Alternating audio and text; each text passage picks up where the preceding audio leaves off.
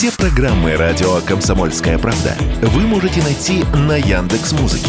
Ищите раздел вашей любимой передачи и подписывайтесь, чтобы не пропустить новый выпуск. Радио КП на Яндекс Музыке. Это удобно, просто и всегда интересно.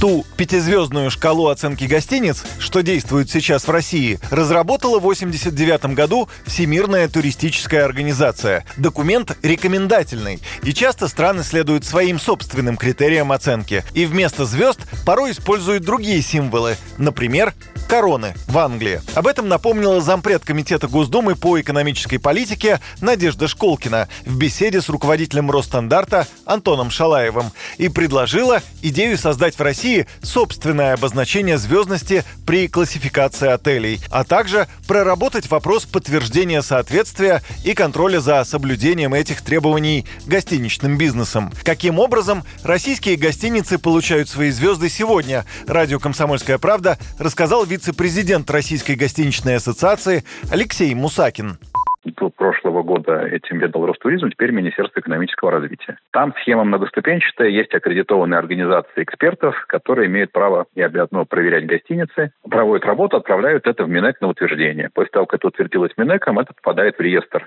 на сайте классификации туризм.рф. Там можно посмотреть, какое количество звезд у какого отеля.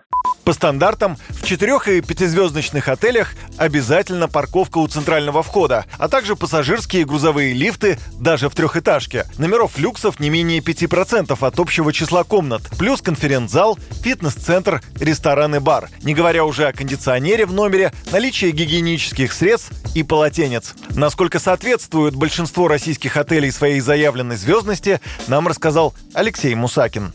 Есть как бы ответственные компании, которые действительно работают качественно, мучают отели в хорошем смысле этого слова. Ну а поскольку это именно схема многоступенчатая, и любая частная компания ну, с определенными ограничениями может податься на аккредитацию и ее получить, то есть исторические как бы такие анекдоты, но праве правдивые, да, когда там одна из аккредитованных, аккредитованных компаний, там, находящихся в одной из южных там, на территории России, за один год умудрилась э, классифицировать там порядка пару, пары десятков отелей от Калининграда до Владивостока, не выезжая по факту ни на один из отелей, что является нарушением.